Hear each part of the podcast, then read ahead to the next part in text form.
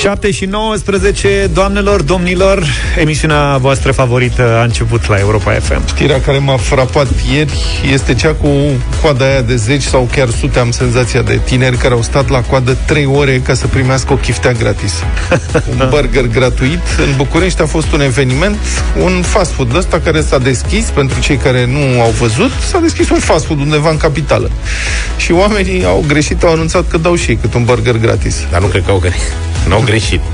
Bun, au greșit în sensul că nu-mi imaginam Au că... făcut un... Adică, nu cred că și-au imaginat că o să fie dita mai aglomerația acolo în Nimeni acest nu se fel. aștepta. A venit poliția, le-a dat amenzi, dar coada aia de Imensă. zeci și zeci de tineri, băi, care au stat trei ore, acum asta e răzbunarea Asta, cred că pensionarii se strică de râs. Toți pensionarii de care au râs acești tineri că se înghesuiau La tigăi. la tigăi, Da. tată, toți pensionarii au zis, na, ca să vedeți cum e.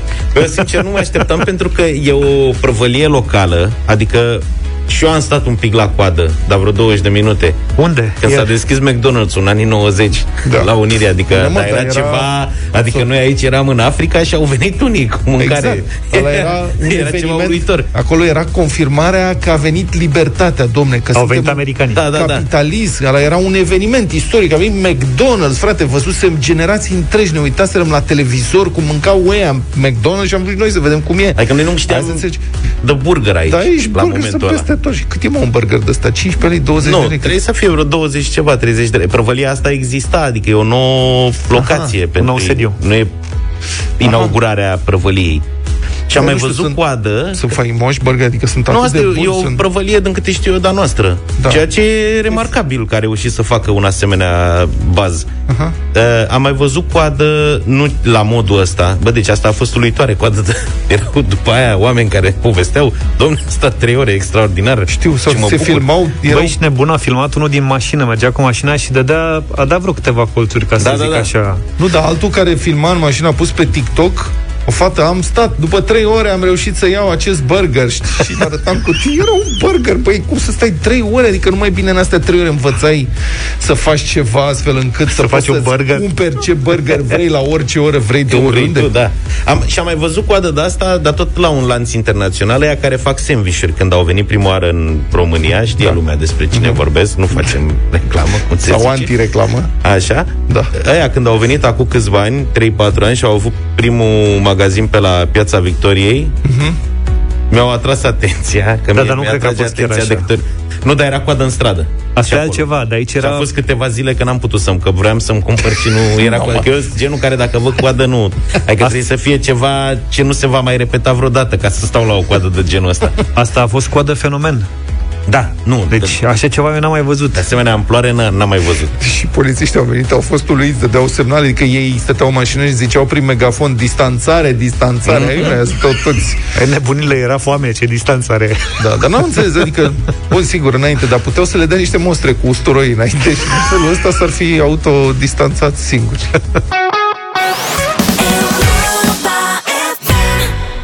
Eva Max am avut la Europa FM 7 și 31 de minute. Mă scuzați. Eu sunt în continuare fascinat de calendarul ăsta cu citate de la politicieni. Da, mă, dar Greșeala trebuie e- să facem ceva, să ți luăm de acolo, că nu te mai concentrezi pe emisiune. Da. Am găsit, asta e, mi se pare bună de tot. Doamna Maria Grapini. O mai știți pe doamna Maria Grapini? Da, cine Ce acum? pleiadă. Cum am putea uita? Da, ce pleiad aveam noi. Cu doamna Grapini e mai complicat, că doamna Grapini ea dânsa se exprimă mai mult în scris, în felul dânsei. Și atunci la radio nu prea merge. Dar uneori mai comite unele care merg și auditiv. Maria Grapini, europarlamentar, 2018, citez. Amintirile din copilărie mă face să iubesc și mai mult viața. Nu, așa a zis, cum mă face. Așa e citatul aici. Deci Institutul pentru Politici Publici are acest, monitorizează ce spun politicienii și amintirile din copilărie mă face să iubesc și mai mult viața. Dacă cumva citatul e greșit și nu amintirile din copilărie o face pe doamna Grapini să iubească viața, poate să ne spună și corectăm imediat. Desigur, nu probleme. avem nicio problemă, doamna Grapini, dar într-adevăr amintirile din copilărie, dar eu mă gândesc Sigur, noi avem fiecare amintirile noastre din copilărie, dar cred că sunt importante și amintirile părinților și mai ales momentele alea în care ce ai un copil și ai toate speranțele în ceea ce îl privește pe copilul respectiv și după aia, sigur, ajunge Maria Grapin. adică ajunge bine europarlamentar de afaceri. Cum? De ce râdeți? Ce ați vrut să spuneți? Dar serios acum, prieteni, când... Ce te face mândru de copilul tău? Ai gândit vreodată? Adică, care a fost momentul în care ai fost mândru de copilul tău? A făcut o chestie, voi am, nu știu, am fost mândru. Cred că dacă mi-a fost foarte mândru de mine când a reușit să trec clasa la matematică prima dată. După nu aia cred. s-a mai obișnuit, da. Mă rog, nu, exagerez. Da. Nu avea așteptări chiar atât de joase în ceea ce mă privește, da, eu cred că asta l-ar fi. Sau când am deschis gheba odată și am făcut primele două exerciții. Sau ceva, cred că asta. Când ai deschis gheba din proprie inițiativă? Din proprie inițiativă. Asta. Nu da, uite, asta Când ați fost mândri de copil? E 0372 069599. Gândiți-vă la un moment așa, când la micu sau aia mică a făcut o chestie care te-a dat pe spate. Zici, bă, ce mă bucur că am un copil ca asta, ce mândru sunt de copilul meu. Și nu trebuie să fie lucruri mari. Adică da, uite, eu, să... de exemplu, am fost mândru aseară de Radu al meu ăla mic, mm. care a făcut prieten, el are o prietenă, Emma. Azi mm. ziua Emei. La mulți ani, Emma. La mulți ani, Emma. La mulți ani, Emma, da, bravo. Da. E, ea e prietena lui de când era în grădiniță, de 3 ani. Mă, ce tare. Deci câți ani are fitul ăsta? Și fac uh, planuri de viitor, cum o să pune se căsătorească și unde o să se mute ei, sunt mortali. și ăsta, Radu, care are 9 ani... Ah, deci ăsta făcut... marele. Da, ai vrut să mă pui în încurcătură. e la mic. Așa. Uh, i-a făcut... are 8 ani. Uh, Adevărat. Zi mă ce i-a făcut. Face nouă anul ăsta, în noiembrie. Așa, uh, i-a făcut un semn de carte. Oana, dă-ne SMS și zi care l-a, are Radu. Pe Stai care l-a desenat el. Ce Mâna lui a stat, aseară a lucrat o oră și ceva, că a trebuit să deseneze, el e obișnuit să deseneze pe A4, acum a trebuit să se încadreze pe un semn de carte. Aha. Și mi l-a dat Astăzi mă duc să îl plastifiez. Ce drăg. Ca să îl ducă Emei în dar. Dar ce desen e acolo? sau? E un desen, un personaj din Brawl Stars, jocul lor favorite, personajul favorit al Emei. Vai, ce drăguț. Da. Și pe spate a scris la mulți ani Emma Radu și a pus data Bă, poate, astăzi. auzi, poate chiar, se, poate chiar se soară cu ea, măcar ai scăpat Mi-ar de niște griji. să vă pot povesti. 0372069599 Prieteni, vă propunem în dimineața asta o discuție Stai, nu, stai, că e discuții Și de Ștefan am fost mândru da, au, De exemplu corect. Când a fost el prima oară în cantonament Acum trei ani și am bărbătat pe copiii care erau mai mari decât el și plângeau seara de dorul părinților. nu Ăsta îi place foarte mult să plece de acasă. De da, ce oare? deja într-o tabără, da. sau două, când a fost în primul cantonament, fan mare să plece de acasă să fie singur. Și el era foarte fericit, alții erau deprimați toți, mai ales și aflați la primul cantonament. Și ăsta încurajarea, a dat telefonul lui să-și sune părinții. Ce mișto. Da, a stat pe lângă ei, pornea povestit a doua zi, uite tati că a plâns cu tare și erau numai matahale că sunt la basket. Zero, hai să vorbim. 0372 069599. Când ai fost mândru de copilul Hai că preiau eu. Când ai fost Așa. cel mai mândru? Când ai fost mândru de copilul tău? 0372 069599. Dați-ne telefon, intrăm în direct în câteva momente. De asemenea, așteptăm mesaje pe WhatsApp, audio sau scrise uh, la 0728 111222. Când ai fost cel mai mândru de copilul tău? Vă așteptăm.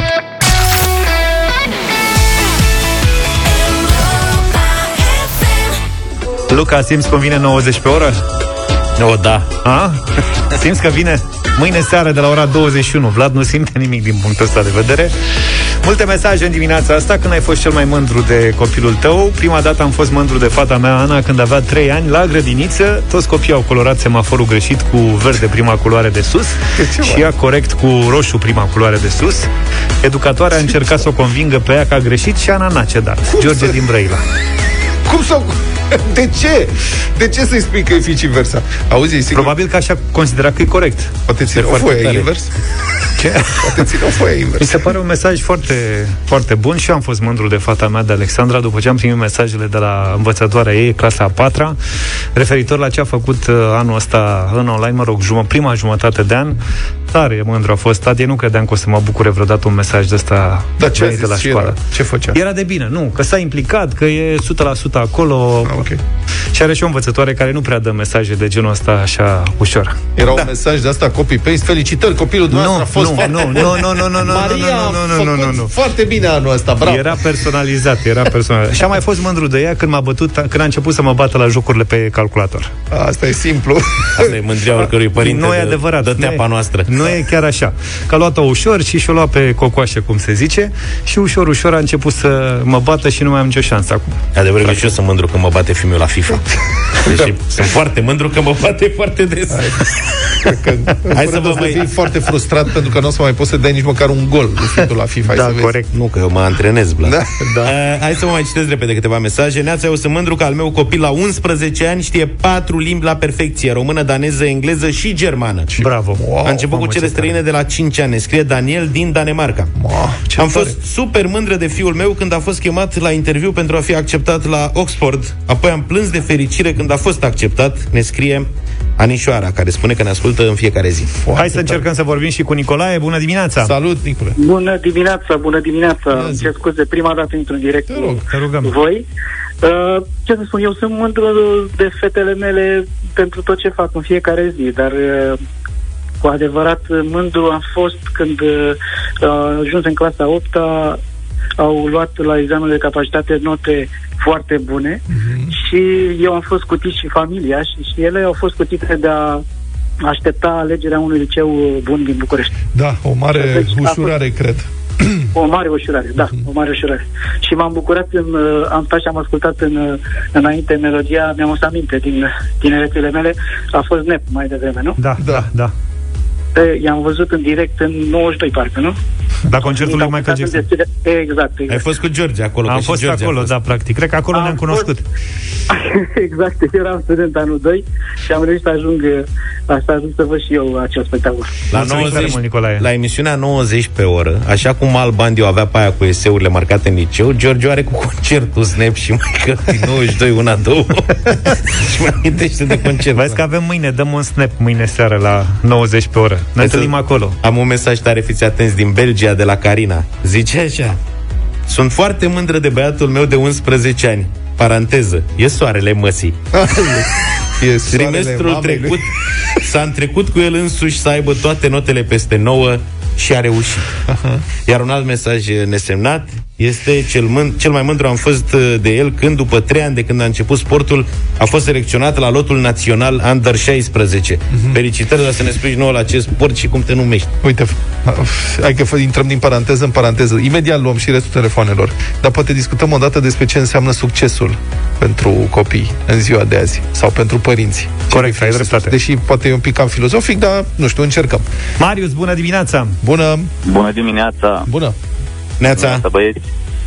Eu sunt mândru de toți cei trei copii ai mei. Să trăiască. Dar uh, totuși cel mare, care să spunem că este un copil special, cel mai mândru am fost de el dup- după ce, după câțiva ani de terapie, a reușit să se integreze într-o școală normală. Ok. Cred că am muncit foarte mult și cred că ați muncit și voi pentru asta și mă bucur că ați putut să ajungeți în momentul în care puteți să, poți să spui așa ceva. Bravo! Multă muncă înainte, te simt emoționat. Mulțumim că ne-ai sunat. Mulțumim, Marius.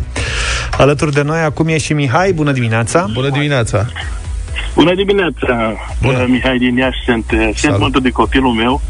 Am o fetiță de 14 ani care în noiembrie a dat un examen în limba coreeană oh, și a obținut wow. din 200 de puncte 177 învățăm singur acasă din engleză în coreană. Cât de tare. Sunt foarte mândru. Poate ne traduce și nouă niște rețete de-astea de mâncăruri coreene. da, da, da. Am văzut niște fotografii. la servici, deocamdată sunt la servici, dar cu cea mai mare plăcere. Mulțumim băi, foarte deci mult oportunist, adică, băi, nu ratați niciun moment să vă duceți toți spre mâncare. Cu poze și n-am încredere în Google Translate. Hai că avem un mesaj haios de la Cristi din ea zice așa, măi băieți, am gemeni băiat și fată, da. de trei ani și o lună. Ce mișto. De vreo trei ori am vrut să-i vând pe internet, de patru ori am vrut să-i dau cadar de nuntă. Dar când văd că în fiecare zi îmi spun te iubesc, tati, și îmi dau câte o piesă de Lego să o pun în buzunar ca să-mi iau mâncare cu ea. A, pare ei zic că sunt bani. Lucrul ăsta mă face cel mai mândru tată din lume și renunț la ideea de a-i vinde. Bine, mă încurcă și soția care spune că îmi pune mercur în ciorbă dacă fac asta. Cristi, nu cred. Cristi, ce bune mesajul ăsta. Cristi. Mulțumim, foarte mișto mesaj. 0372069599 Valer, bună dimineața. Salut, Valer. Salut. Bună dimineața. Salut, salut. Te ascultăm. Eh, eu am fost cel mai mândru de băiatul meu prima dată când a venit acasă, când a terminat clasa a șaptea și m-a anunțat foarte mândru care nu a scăzut la purtare. Dar Pentru ce? Că, Așa. Mie, eh, din cauza bunei purtări la școală. Uh-huh. Pentru că mi-am adus aminte, eu fiind la momentul respectiv profesor, cu ani și ani de urmă în aceeași situație, fiind eu, uh, tatăl meu uh, fiind tot uh, profesor, uh, n-am avut curajul să-i spun că am pățit aceeași chestie și a venit el și mi-a spus acasă, vezi că ai nota scăzută la portare. Mm-hmm. Deci mi-am dat seama după o generație că totuși uh, avem niște copii mult mai responsabili decât am fost noi și mai curajoși mm-hmm. și totuși mă gândeam că ar fi păcat să cate clasa, clasele primare fără să n-aibă nota scăzută la portare. Da. Să semene cu tata. Corect. Bravo, ce bun e asta. E Avem experiență de viață, sigur. Ai și un mesaj audio? Ia. Salut băieți, salut uh, Europa FM. Sunt Gigi din Ploiești și cel mai mândru am fost de băiatul meu în anul 2009 când la vârsta de 10 ani a ieșit campion național la fotbal, prima competiție ofi- oficială uh, din viața unui fotbalist. Mulțumesc, vă salut! Bravo, domne! Și iată și un uh, mesaj de la Corina. Anul acesta am fost extrem de mândră de fiul meu cel mic, care din poziția a cincea din coada clasei a ajuns al cincilea din clasă și a primit felicitări de la diversi profesori și, în plus, fiind pasionat de tot ce înseamnă calculatoare, a ajutat vecini, profesori să-și instaleze platformele să poată intra la orele online. Mm-hmm. Felicitări! Bravo! Mulțumim tare mult pentru mesajele voastre, multe și în această dimineață, pentru telefoane. Uh, continuăm. Așa și așa minute au mai rămas până la știrile de la ora 8. 5 minute, de fapt. Absurdistan. Un sucevean a fost amendat pentru că nu avea declarație pe proprie răspundere după 23 după ora 23, uh-huh. Mhm. după ce a mâncat într-un restaurant care era peste drum de sediu IPJ Suceava, iar el a sunat la 112 să reclame că e deschis. Imediat după ce mâncase acolo. Cum am mâncat la restaurant? e suprarealist totul. Păi deci omul se duce și mănâncă. Da. Miezul nopții la crâșmă. Bagă la maț, nu știu ce. După aia sună la 112. Vedeți că e restaurantul ăsta deschis. Vine poliția, îl prinde și îl amendează și pe el. Incidentul a avut loc în noaptea de sâmbătă și spre duminică, dar povestea continuă. Deci, polițiștii au venit la fața locului, mă rog, este o relatare a știrilor ProTV, și găsesc în cârciumă vreo 10 persoane care mâncau și beau prin interior, pe terasă mai erau două persoane, care au recunoscut că au fost și ele înăuntru. Corect. Ce însemn de solidaritate sau cum. În fața restaurantului era un bărbat în stare de ebrietate, care a refuzat să se legitimeze și a adresat jigniri oamenilor legi. Deci totul este suprarealist, înțelegeți? Aia mâncau, nu aveau voie să mănânce acolo, după miezul nopții vine poliția, îi găsesc pe oamenii respectivi, unii recunosc că au fost și ei înăuntru, vorba aia, suntem solidari, suntem toți în aceeași belea, și era și bețivul clasic în fața România, tată. Bun, îl identifică pe nenea care sunase la 112, a recunoscut și el că mâncase în interior și ca atare poliția a făcut așa. Poliția l-a amendat pe administratorul restaurantului cu 1000 de lei. Pe Suceveanu care a sunat la 112 să reclame că e deschis localul unde mâncase el, i-au dat 500 de lei că n-avea declarație pe propriu răspundere. Iar pe bețivul din fața restaurantului l-a moment dat cu 500 de lei pentru refuz de legitimare și încă 500 de lei pentru că n-avea declarație pe proprie răspundere. Deci la ăsta i-au dat dublu. Înțelegi? Bețivul o pățește întotdeauna.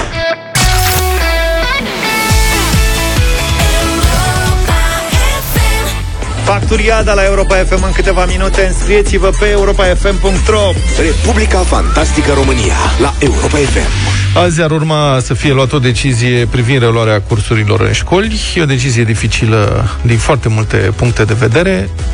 Una pare a fi și cine cu cine se întâlnească, la ce oră și ce elemente se ia în calcul pentru a face un anunț când. Deci, a, ei între ei, dificil da, și pentru ei să se am înțeles. Da, deci așa cum nu știți dumneavoastră, ascultătorii noștri, mai nimic despre cum o să se anunțe când o să se anunțe, nici noi nu știm. Și Eu ce... nu reușim. Domnul Câțu a zis că o să aibă loc o întâlnire cu domnul Iohannis, cu membrii din Comitetul pentru Situații de Urgență și o să se discute, dar mai multe nu știm nici noi în momentul ăsta. Niciunul din cei care ar trebui să ia decizia asta nu cred că se gândește și la părinții care ar trebui și ei să ia o decizie în ceea ce îi privește copilul. Da, presupun că se gândesc, dar nu-mi dau seama de ce este, mă rog, haosul ăsta. Înțeleg că e complicat să iei decizia asta. Mult mai simplu e, în schimb, să constatăm an după an că școlile nu sunt niciodată la standardele minime de siguranță, indiferent dacă e pandemie sau nu. Ministrul Educației, Sorin Câmpeanu, a arătat recent că doar 15% din clădirile școlare din România au autorizație de securitate la incendiu. 15%. Mai puțin de 2 din 10.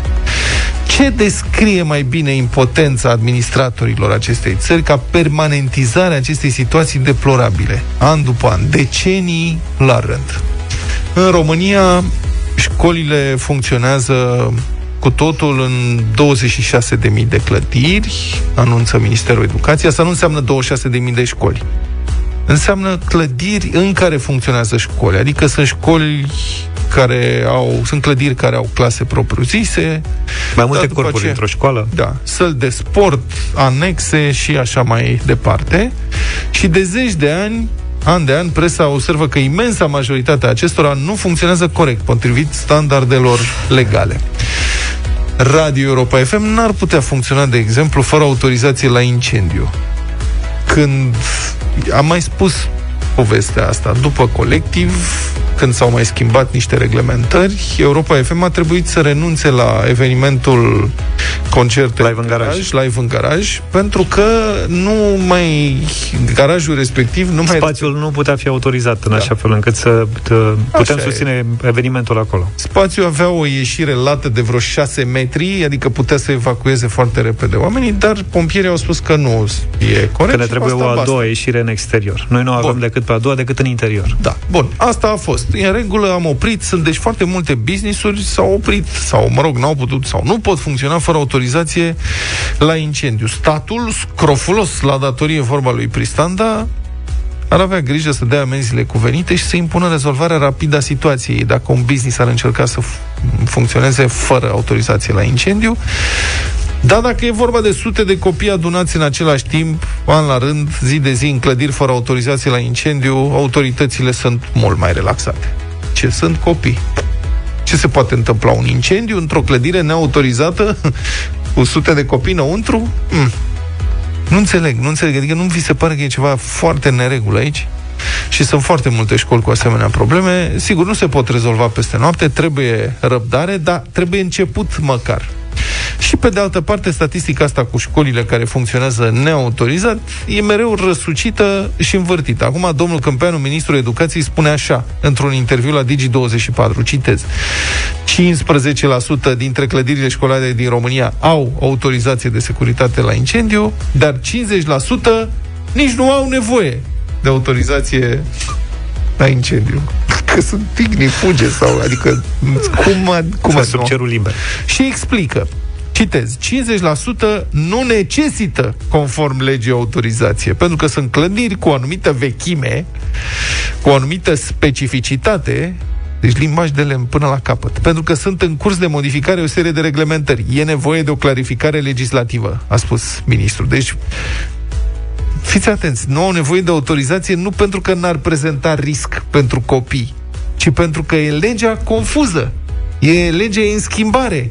Adică ce poate fi mai birocratic decât asta? O interpretare mai birocratică, mai mecanicistă a textului de lege. Care este scopul acordării unei autorizații de funcționare la incendiu? Să te asiguri că în caz de, Doamne ferește, se întâmplă ceva, atunci au fost prevăzute căile de evacuare, știm ce se întâmplă ca să salvăm oamenii. Ministrul spune, nu e nevoie de autorizații pentru că nu impune legea, nu că n-ar fi cazul. Adică, dacă, Doamne ferește, are loc vreun incendiu într-o astfel de clădire, credeți că focul se va opri pentru că nu e legea clară? Mm. Și statistica continuă. Ministrul a mai spus că 20% dintre clădirile școlare sunt în curs de obținere a autorizației, iar pentru 15% nici nu există demersuri în acest sens. Acolo treaba e clară, oablă, Aia s-au predat cu totul. Nici o șansă. Nici nu cerem, că știm că nu putem să obținem. Trimiteți în continuare copii aici. No, nu ne privește. Adică dacă ia foc, asta e. Noi nici n-am cerut că știam că oricum încercăm degeaba. Deci una peste alta, noroc cu legea asta neclară, că așa statul a stabilit că jumătate din școlile unde merg copiii acestei țări n-au nevoie de autorizație. Deci pe medie, statistic, stăm bine. Jumătate sunt ok, mai bine anulează cu totul legea, propun. Și atunci nicio școală nu o să mai aibă nevoie de astfel de autorizări și nu mai avem nicio discuție din punctul de vedere al Ministrului Educației, domnul Sorin Câmpean. Deșteptarea. Cu Vlad, George și Luca. La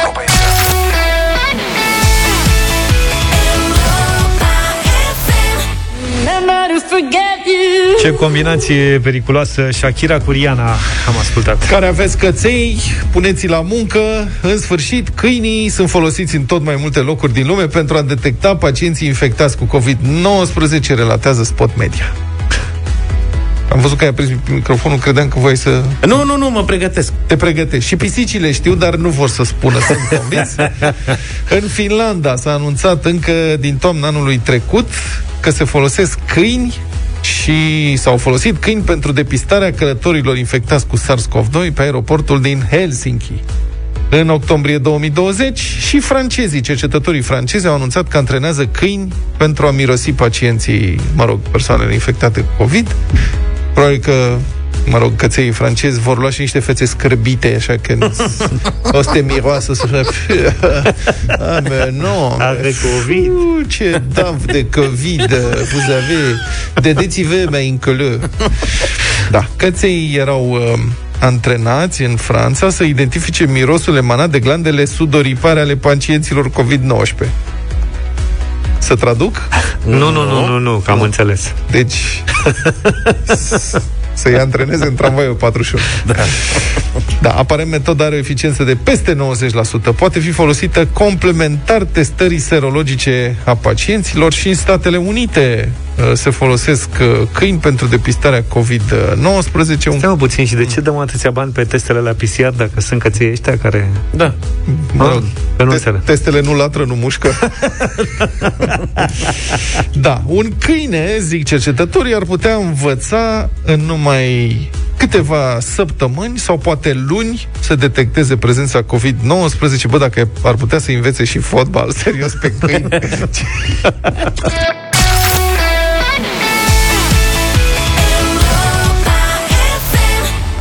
Ni se întâmplă și nouă să fim uh, romantici ascultând The Mountains și Emma Insula, o piesă foarte cerută în ultima perioadă, 8 și 44.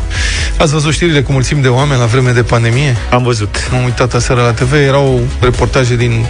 Ai, trei locuri pe pârtie la Bansko, în Bulgaria, unde se înghesuie la coadă sute de români, Da. pe pârtie la noi, la Poiana, la Predeal, unde se înghesuie sute de români și de la acțiunea de da burger gratis în București, unde a venit poliția să roage sute de tineri să se mai distanțeze un pic. Mhm. Deci în grămădeală. Bun, acum se întâmplă în toată lumea, nu doar la noi, ba chiar să știți că la alții se întâmplă mai abitir. Noi încă părem mai disciplinați. decât Am văzut-o la alții. englezi, o înghesuială la puburi. Și nu numai, și în Ceva de Germania speriat. și Da, sunt multe locuri. Amsterdam. Bun. Acum, noi nu judecăm pe nimeni, dar vrem să înțelegem, deja după un an de pandemie, știm cu toții că ne confruntăm cu o boală contagioasă, care are mortalitate ridicată și mai știm și că spitalele din această țară sunt cum sunt. Ideea este ferești cât de mult poți să ajungi la spital. Că nu știi ce e pe acolo și nu știi cu ce pleci de acolo dacă pleci. Deci, după un an de pandemie, nu mai există scuza că nu știm că ar trebui evitate aglomerațiile. Și, uite, unii ignoră sau sfidează riscurile unei intubări la ATI pentru câteva ore de distracție. Lor târgul li se pare echilibrat. Mie nu, adică eu n-aș, nu m-aș, uh, n-aș face târgul ăsta. Dar unul la târgul li se pare echilibrat, echitabil, alții ar putea fi de altă părere. La telefon uh, în direct cu noi în dimineața asta este psihologul Gaspar Gheorghi. Bună dimineața!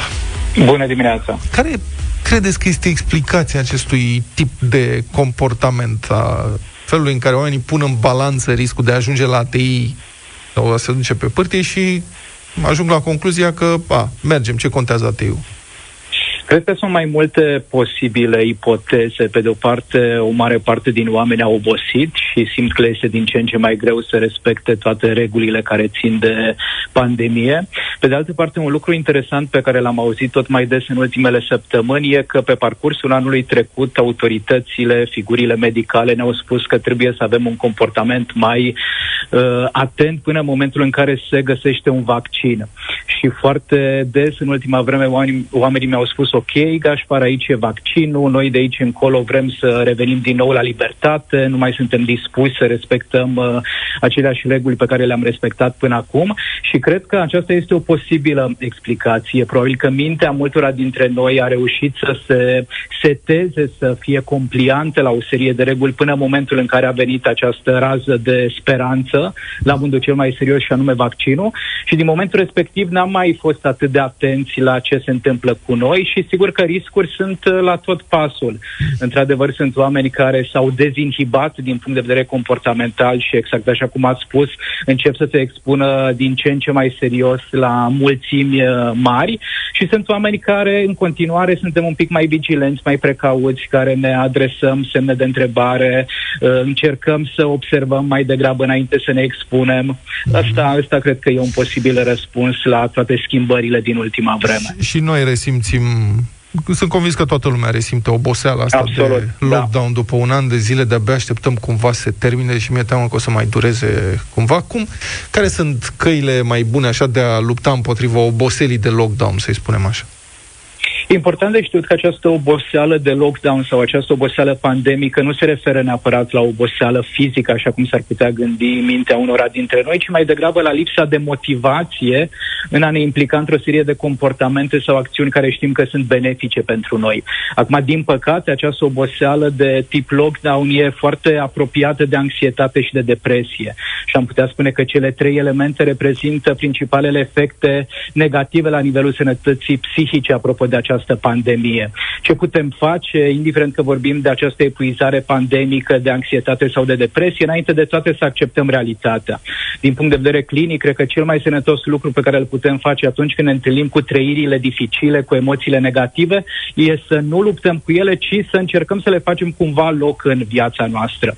După care este foarte, foarte important să facem în continuare exerciții de respirație. Pe parcursul anului trecut, de fiecare dată când cineva mă întreba ce poate face pentru a-și reduce reduce nivelul de stres și de anxietate. Veneam cu același răspuns, exerciții de respirație cât mai dese și de asemenea dacă oamenii își permit să mediteze, e o altă cumva strategie extrem de eficientă despre care studiile de specialitate ne arată că funcționează. Mai avem nevoie de cât mai multe comportamente în care să ne punem corpul în mișcare, să avem un stil alimentar sănătos și să dormim. E foarte, foarte important pentru a ne regenera creierul să avem timp suficient de mult pentru odihnă și să stăm cât mai puțin în fața televizorului, cât mai puțin pe social media, pentru că acestea sunt activități care știm că ne fac destul de mult rău din punct de vedere psihic. Și de asemenea, dacă ne dăm seama că nu e suficient să îndrăznim să punem mâna pe telefon, să dăm un e-mail să, și să cerem ajutorul unui specialist în sănătate mentală. Foarte bune sfaturi. Acum îmi dau seama, eu am o aplicație de asta de, care mă îndeamnă să respir uh-huh. pe, pe ceasul inteligent, o ignor de fiecare dată. Păcat, uh, păcat, pentru cu, că cu e un instrument mă străduiesc, util. Da. Bine, acum, um, într-un context oarecum diferit, că mai avem puțin timp, uh, azi s-ar putea decide reluarea cursurilor în școli, cursuri fizice, foarte mulți părinți și copiii, desigur, își doresc foarte tare asta, dar unii sunt realmente îngrijorați că s-ar putea îmbolnăvi cei mici, poate că s-ar putea, nu știu, îmbolnăvi și bunicii cu care stau împreună. Cum credeți că e cel mai bine pentru părinți să abordeze presiunea asta psihologică? Cred că e foarte important din nou să fim conștienți de riscurile la care ne expunem și într-adevăr sunt foarte multe riscuri și dacă îi păstrăm pe copii în continuare la această școală online și dacă ei revin în sălile de clasă. Unii părinți se îngrijorează pentru partea academică, alții se îngrijorează pentru partea socială, în ceea ce privește interacțiunea foarte scăzută a copiilor cu semeni de lor și alți părinți care își fac griji legat de expunerile în uh, revenirea la clasă și de problemele medicale. Nu cred că există o variantă ideală. Important este să ne implicăm în acele comportamente care știm că sunt uh, benefice pentru a reduce riscurile și să încercăm să facem tot posibilul pentru a ieși cât mai repede din pandemie.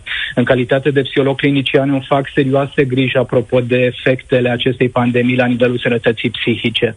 Și cred, din păcate, că chiar dacă reușim cumva să ieșim din toată această perioadă extrem de complicată, efectele vor fi majore în ceea ce privește bolile psihice. Rata tulburărilor de depresie și de anxietate crește extrem, extrem de alarmant de la o zi la alta și asta nu doar în rândul adulților. Deci cred că acum e momentul să mai tragem de noi, să mai luptăm, să facem tot posibilul pentru a crea condițiile necesare ca cei mici să revină cât mai repede în școli. Eu sunt uh, pro-revenire revenire în clasă. Mulțumim foarte mult, uh, psihologul Gaspar Gheorghe, în direct la Europa FM.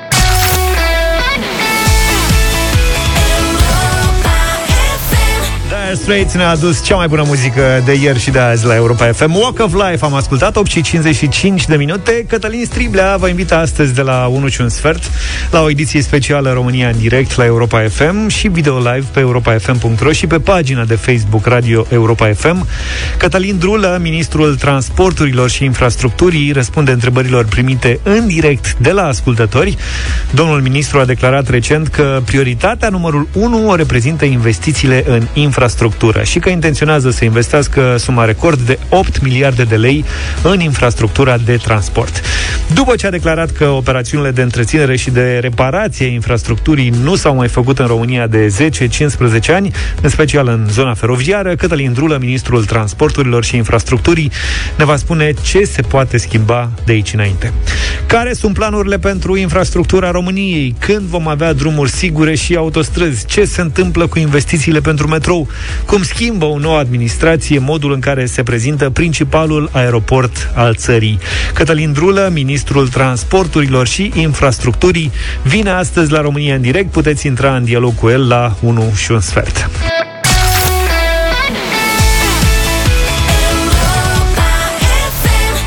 Come back to me, 9 și 10 minute E marți, arena lui Cătălin Tolontan Bună dimineața, Cătălin Salut, bună dimineața Bună dimineața, bună dimineața. Te rog.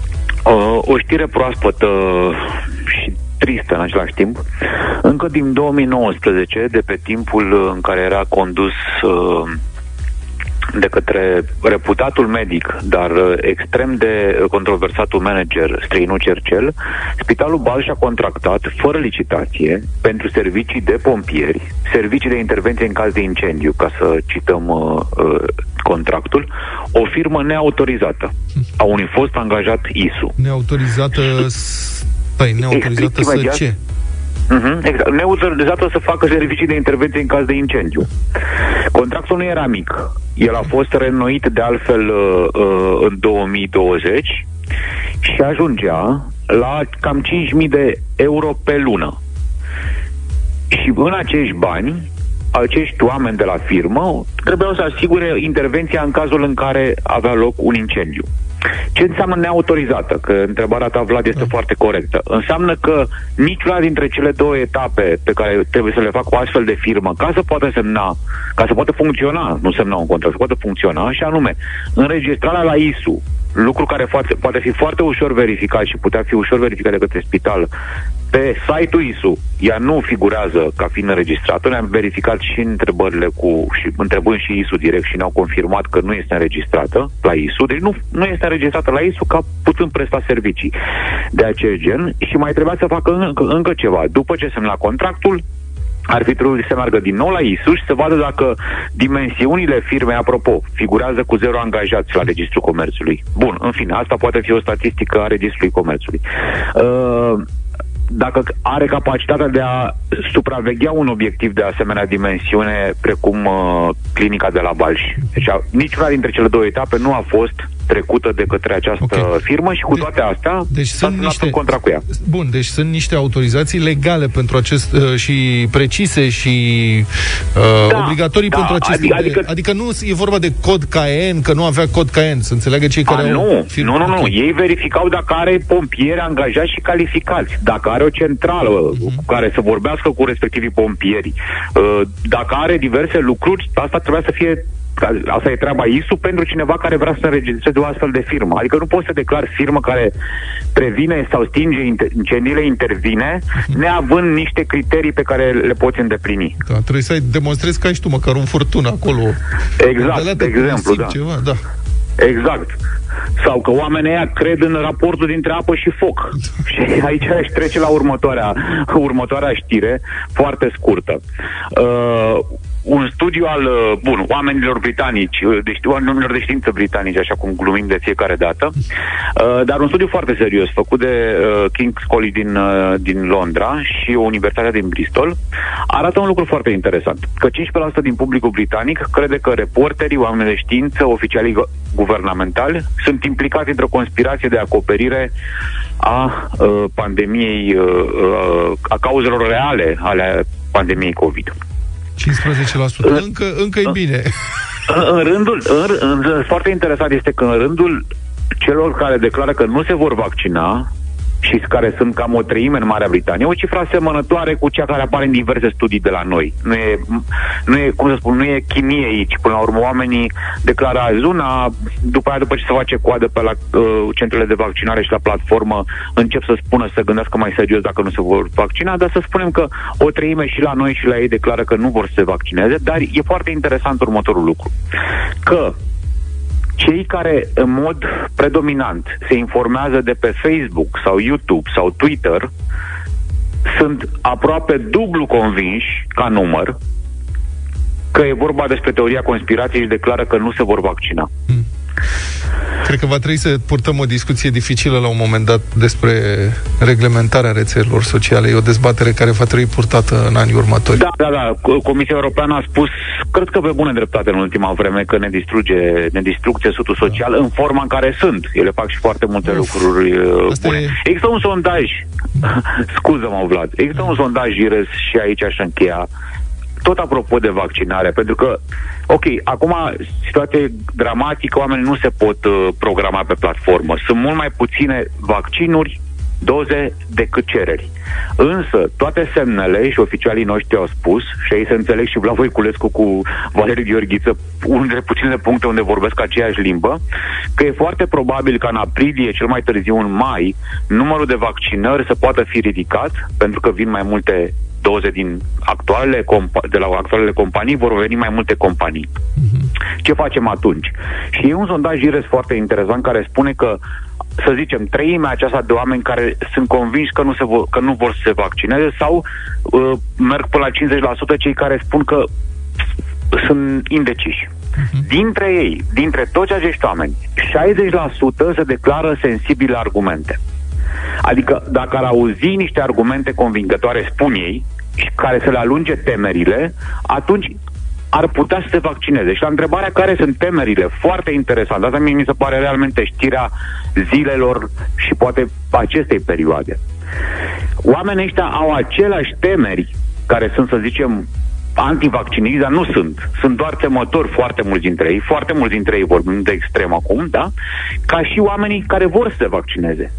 Cele două temeri fundamentale sunt, este sigur vaccinul și este eficient. Astea sunt întrebările la care dacă guvernul, uh, autoritățile sanitare, societatea în ansamblu ei, ar face un efort pentru a nu-i marginaliza pe acești oameni, încercând să le explice temerile pe care, încă o dată, le avem și noi, ceilalți, ca să zic așa, da? Toată lumea le are. Cred că am putea să intrăm în faza asta a doua, a, sau faza a treia, de de vaccinare, de fapt, cu altă, cu altă șansă de, de succes. Sigur că da, e foarte corect ce spui, cât despre conspiraționiștii hardcore, cei care cred că există undeva un grup care uh, coordonează planeta și viața întregii umanități, eu le-aș da acestora să coordoneze un șantier pentru, șăparea unui, pentru săparea unui șanț de 100 de metri într-o săptămână. Să organizeze de la zero acest șantier ca să vadă cât de dificil e să organizezi ceva, orice dar rămite da, dar rămite, o, dar, dar rămite un complot planetar. Corect. Mulțumesc corect. foarte mult, uh, Cătălin.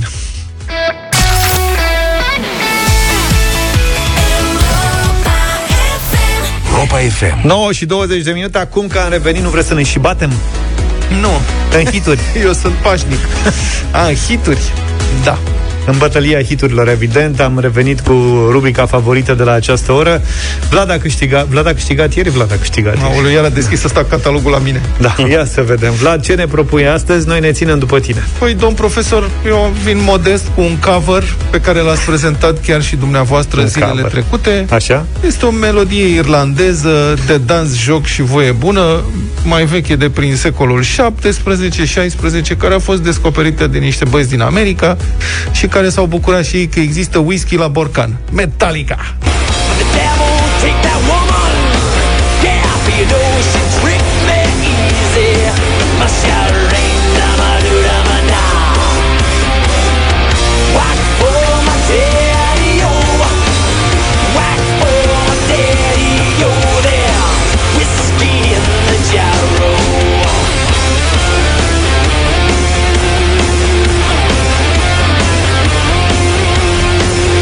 Am lăsat mai mult acum că poate n-apucă oamenii să o asculte dacă nu votează, știi?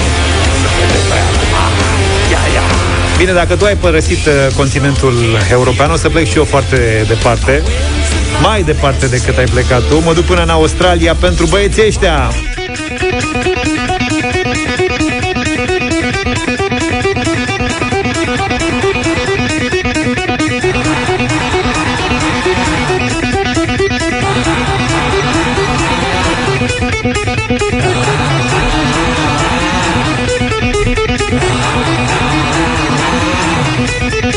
Ce motiv am avea să ne ascultăm ACDC în dimineața asta, nu? Mă rog, mai durează. Bun, aveți și a doua propunere Să vedem cu ce ne lovește Luca Pus în fața acestei situații Sigur că m-am gândit prima oară la Scorpions Trupa mea Dar nu mai încet M-am gândit uh, la Scorpions, ați înțeles, dar uh, nu se cade, adică e prea puternică concurența și nu cred că ar fi făcut față, riscam să-i fac de râs. Așa că astăzi Așa? Uh, fac contraprogramming cu o trupă rivală a rockerilor de pe șarii mei, de pe Mode, Enjoy the Silence.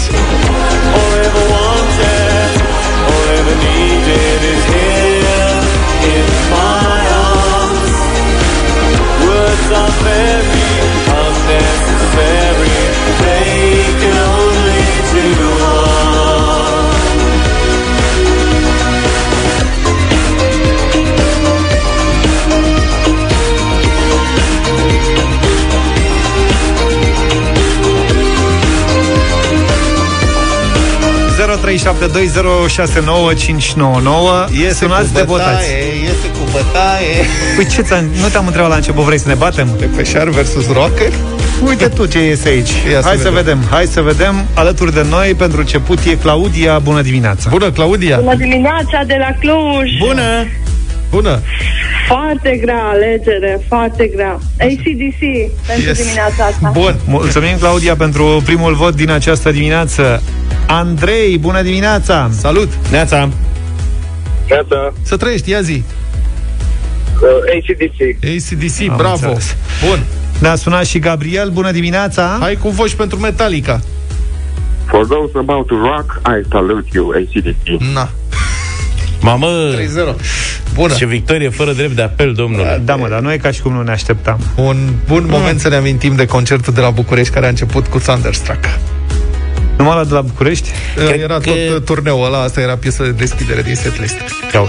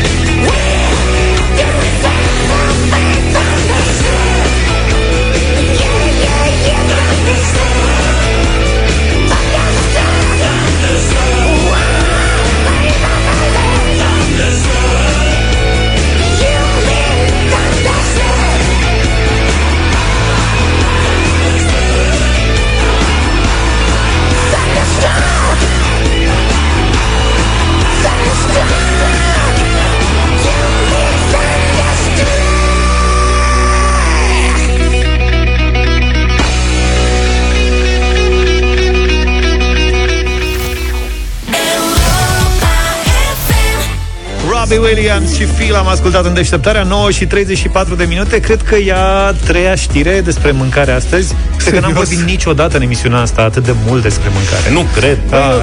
Nu voiam să dau știrea, dar dacă m-ai provocat... Dacă tot insistăm, da, știu. Prin unele cârciumi din țara asta revine uh, moda consumației minime obligatorii. Oamenii, pe vremuri. Eu înțeleg, da. Adică oamenii încearcă să-și asigure încasările, să nu dea faliment și asta e. Dacă tot au deschis, măcar dacă te duci la cârciumă, să consumi, să ai o anumită consumație. Acum mm-hmm. depinde și de loc. În Cluj-Napoca, de exemplu, am citit că unele uh, cârciumi pretind consumație minimă obligatorie de 250-300 de lei. Uite ce scrie monitorul de Cluj. Avem voie să spunem numele cărciumii, facem reclamă? Nu. Dacă ești monitorul de Cluj, zici și Cluj. Citez, monitorul de Cluj.ro Așadar, scrie reporterul, dacă vrei să mergi la Chios, la un pahar de vin, pregătește-te să scoți din buzunar minimum 300 de lei. și bineînțeles că nu te poți lungi la discuții mai mult de două ore. A, deci îți ia și banii, dar te și trimite acasă. Oh, mă simt ca în liceu. Da, în anii exact. 90 aveam asta. Venea ospătarul și ne zicea Copii, sper că nu ați venit să beți suc aici sau da. bere. da, Nu avem voie bere? Ba da, dar trebuie să și mâncați. Da. Hai că nu merge să... și nu stați pe aici trei ore, da? Foarte... Bine, eram și mulți copii în vremea care mergeam pe la cârcium și ocupam mesele care nu erau așa multe. La Păi, frate, deci democrația asta a schimbat o grămadă de lucruri. Noi, când fugeam de la mă rog, orele care nu se țineau, da, la liceu și ajungeau, cine știe, ajungeam în clasa 12, adică eram mulți dintre noi, eram majori și ajungeam vara la vreo terasă, Așa. în parc, întâmplător, ne dădeau chelnerii afară, adică nu exista să intrăm în cărciuma. Nu, tati, noi deja în clasa nouă rupeam cârciumile, adică după nu școală era ceva, regulă da, clară, mergeam mergeam la Teatrul Național Sus, se chema Lăptăria lui Enache. Lăptăria lui Enache, da mergeam uh, unde mai mergeam la erau era sheriffs fast food mă rog, da, care s-a desfințat între timp. Și acolo pe la Sfântul Gheorghe, Ce dar vara mergeam la terase. Și la terasă ocupam Ce că noi mergeam, mergeam de vreme, știi, când n-apucau încă să vină clienții care mâncau la prânz. Combețiv. Ocupam câteva mese pe acolo, copii fiind, îți dai și ne luam și noi un șnițel, ceva ieftinache. Și adevărat că luam niște sucuri, niște beri, stăteam Niște beri? În clasa nu. Că luăm niște sucuri, niște, niște beri în clasa nu. Se amestecă amintirile acum, nu mai știu care erau din a noua, care din a 11-a. Uite așa, a ajuns după aia să facă două facultăți. Deci, eu am început să beau bere cu adevărat în așa. urmă cu trei ani. Ca okay. să ne înțelegem pe aspectul ăsta. Mie nu mi-a plăcut berea niciodată că era mare, eu cu dulcele. Da. O, niște băieții se maturizează mai târziu.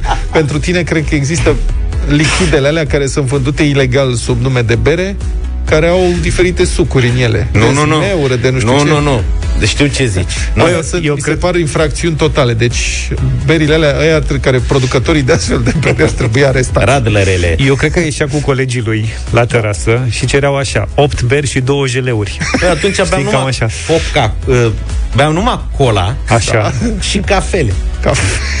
Da, aia era pizza. Cu zahăr mai mult. Semnul de maturitate. Bă, dar revenind totuși... Cafea 300, cu zahăr, clar. 300 de lei consumație la Cluj într-o cărciumă, că să bei vin de 300 de lei și două ore. Adică, bă, sigur, la Cluj în două ore nu mă apuci să te salut și pleci. Adică, totuși nu e chiar atât de mult, dar 300 de lei de vin, mi se pare că trebuie să bei ori foarte mult vin, ori vin foarte scump de 300 de lei. Mm, depinde ce-a dat o sare cârciuma. Un alt restaurant bei. de renume, tu îți cumperi vin de 300 de lei la cârciuma? Bine, dar la cârciumă uneori un vin care e 50 de lei la alimentara e 250 300. Și îl cumperi? Și eu le știu pe unele dintre ele și când le văd că sunt 250 de lei, mă uit la chelner și zic dați-mi apă minerală. Da, da, da. Bun, să pe asta e nasol când știi prețurile, mai bine să nu le știi. Vine cu vinul în sacoș. Da.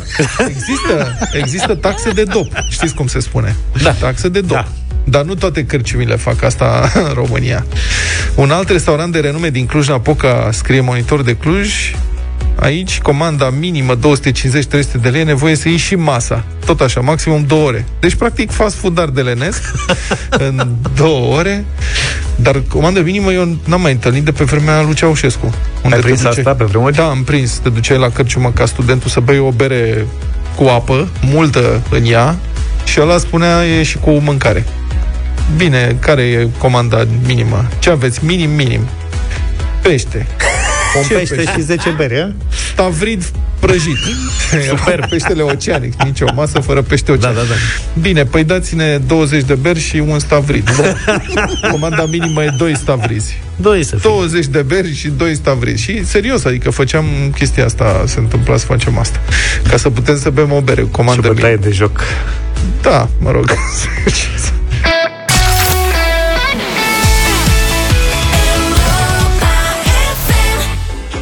How deep is your love? 9 și 46, Madlena zilei în deșteptarea. Astăzi este ziua lui Piqué. La mulți ani, Fotbalistul Piqué! spaniol împlinește 34 de ani. Titular în defensiva Barcelonei de 13 sezoane și un catalan înfocat. Gerard poartă culmea numele fostei glorii a rivalei Real Madrid. Îl cheamă și Bernabeu, ca pe stadionul Serios? din capitală. Da, unii ar zice că are nume de stadion. Tenisman FCSB-ul. Exact. Campion al Angliei cu Manchester United în 2008, Piqué a ajuns apoi la Barcelona. Și Denisman groapă. Denisman groapă, da. E, cum ar fi? Da. Sau Giulești. Mă rog. Deci, Piqué. Piqué ăsta a fost campion al Angliei cu Manchester United în 2008. El a debutat în Anglia în fotbalul Habar mare. n-am avut După asta. care a fost transferat de Barcelona. Așa. Da? Și cu Barcelona a mai adunat 8 titluri în Spania și 3 ligi ale campionilor. Dar Are. cea mai mare realizare a lui rămâne indiscutabil cucerirea Shakirei. Soția cu trans- 10 ani mai în vârstă, Transferul la ani mai- Shakira.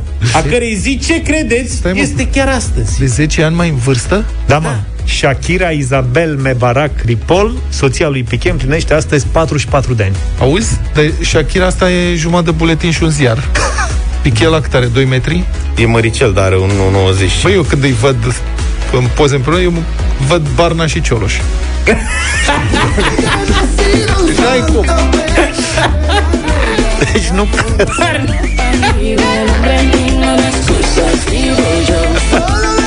Ca la băiat tânăr. Mamă, ce petrecere cred că este azi. Fiecare an. De ziua lor, îți dai seama? Da, dar până să-și întâlnească marea iubire, Shakira a fost timp de 10 ani iubita lui Antonio de la Rua, fiul fostului președinte al Argentinei, Fernando. Nu e fraieră. Și ăla era mai mic sau? Nu, nu, nu, era un băiat uh, ca lumea, doar că băiatul ăsta i-a cerut după ce s-au despărțit, era un, foi, un soi de impresar al ei, o chestie de genul ăsta. Aha. I-a cerut vreo 100 de milioane de euro care avea să-i dea. Și a de-aia s-a combinat cu Piqué să-l bată pe ăla, l-a văzut mai mare așa. și a zis, cum știți să te bați? Cu Piqué Faci unul necaz. Și câștigă bine. Cu Piqué s-a întâlnit la filmările videoclipului uh, piesei Waka Waka, e imnul campionatului mondial de fotbal din 2010 din Africa de Sud. Au împreună doi băieți, trăiesc fericiți și Le vorba merge lui Luca. bine. Cred că fac petreceri ca lumea. Altfel, uh, Shakira este artista latino cu cele mai multe discuri vândute din toate timpurile, peste 80 de milioane, are un catalog cu peste 145 de melodii lansate oficial. Dar cel mai important album al carierei se numește Laundry Service și include hitul Whenever, Wherever.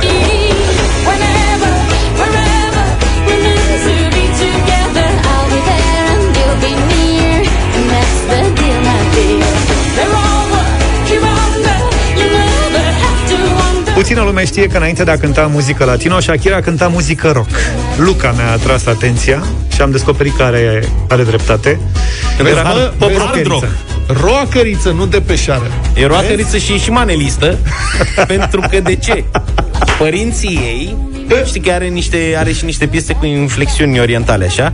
Uh, bunicii tatălui libanez, tatăl libanez, a emigrat în Columbia alături de părinți când avea 5 ani. De ce a emigrat libanezul în Columbia? Pe mine asta mă macină, dar Ca n-am să-i- reușit să găsesc încă această informație. Ca să-i facă falafelul. Mă gândesc. Și acolo tăticul a întâlnit-o pe mama columbiancă din descendenți catalani și a ieșit Shakira, tati. Ca să vezi cum e viața. Da. Documentare, tati. Cred că îi place de Shakira mult. Deci interesant. Shakira cânta rock. Da. Am uh, căutat primele două albume, două albume ale Shakirei și nu le-am găsit nicăieri. Nu sunt nici pe astea de streaming, Spotify și așa mai departe. Cred așa că e dat- rușine un pic de ce cânta. I-aș da seama cu rock nu faci bani. E greu să faci. La rock e complicat. Da, mă rog, am găsit în schimb prima piesă cu care a tras, latino zice ea, cu care a tras atenția publicului din Columbia.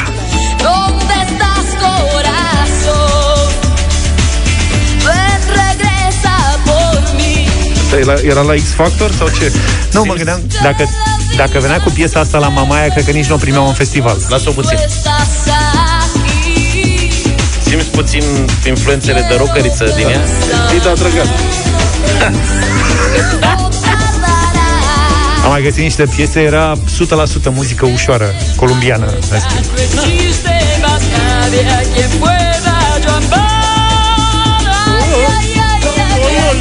Bă, și nici nu cred că dădea din șolduri ca lumea pe piesele astea, știi? Adică nu da, avea niciun farmec. Mă rog, Da. ai o imaginație bogată, dar... Uh, ne-am jucat de multe ori uh, cu piesele preferate. Am vorbit de piesele noastre preferate de la Beatles, de exemplu. Voi aveți vreo piesă preferată de la Shakira? Aia prima cu Alejandro Sanz, mie aia îmi place cel mai mult. A, la Tortura. Tortura, da. Da, am ascultat-o, mă, pe aia. Păi da, dacă aia îmi place, S-a eu dus. te mint. Vlad, tu ai piesă favorită de la Shakira? Eu am mai multe videoclipuri care îmi plac foarte mult, dar nu rețin melodiile deloc, adică melodiile nu mi se par. Dar videoclipurile, da, unele dintre ele sunt memorabile. Remarcabile. Da. Și bicicleta îmi place. Și bicicleta. Da. Ca Și lui Borcei. Ți-ar trebui să-ți placă eliptica. eliptica. Puteai să-ți iei bicicleta, ți-ai luat eliptica